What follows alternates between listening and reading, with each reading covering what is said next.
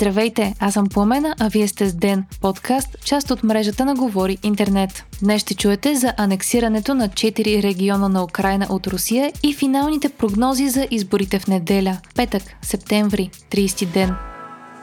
Русия има четири нови региона. Това каза президентът на страната Владимир Путин по време на изявление днес, в което официално обяви анексията на областите Запорожка, Херсонска, Луганска и Донецка. Путин е подписал укази, с които първо признава независимостта на областите Запорожка и Херсонска и след това ги приема като част от Руската федерация, заедно с Луганска и Донецка. Припомняме, че в четирите региона се проведоха референдуми за присъединяването им към Русия. Референдумите масово не са признати и са осъждани от международната общност, а ходът на Кремъл се определя от експерти като панически опит да задържат териториите под контрола си след множество военни загуби и напредването на украинските сили в регионите. Москва неколкократно заплаши, че ако се наложи, ще използва ядрено оръжие, за да защити териториите и населението си, а с указите от днес, де-факто Кремъл признава близо 15% от територията на Украина за част от Русия и, и отрязва достъпа до Азовско море.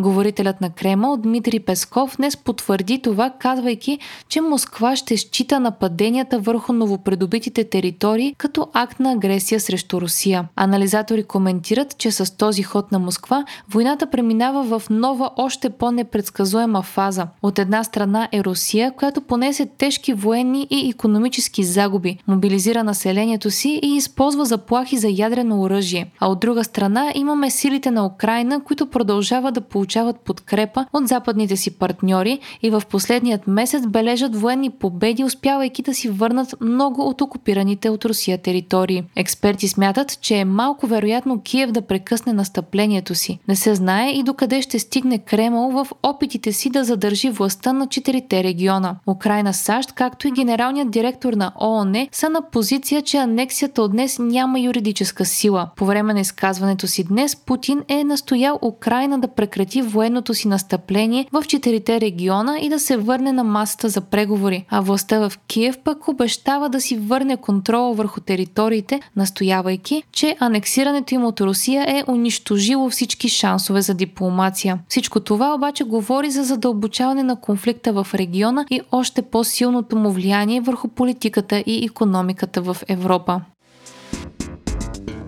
Днес излязоха последните социологически проучвания за предстоящите предсрочни парламентарни избори тази неделя. Очертава се силно фрагментиран парламент с много неизвестни, все фактори, които могат да доведат до невъзможност за формиране на кабинет и поредни избори. Всички водещи социологически агенции поставят ГЕРБ на първо място с между 23 и 26% подкрепа от избирателите. След тях се нареждат бившите управляващи от Продължаваме промяната с 17 15%. Очертава се битка за третото място между ДПС, Възраждане и БСП, като се очаква социалистите да получат дори по-малко гласове, отколкото на предишните избори. Около 8% подкрепа има Демократична България, а партиите има такъв народ на Слави Трифонов и български възход на бившият служебен премьер Стефан Янев са на ръба за влизане в парламента. Избирателната активност се очаква да е ниска, като социологическите агенции прогнозират между 40 и 50% или или около 2 милиона и половина българи. Екипът на Ден ви пожелава ползотворен ден за размисъл утре. Гласувайте, има смисъл.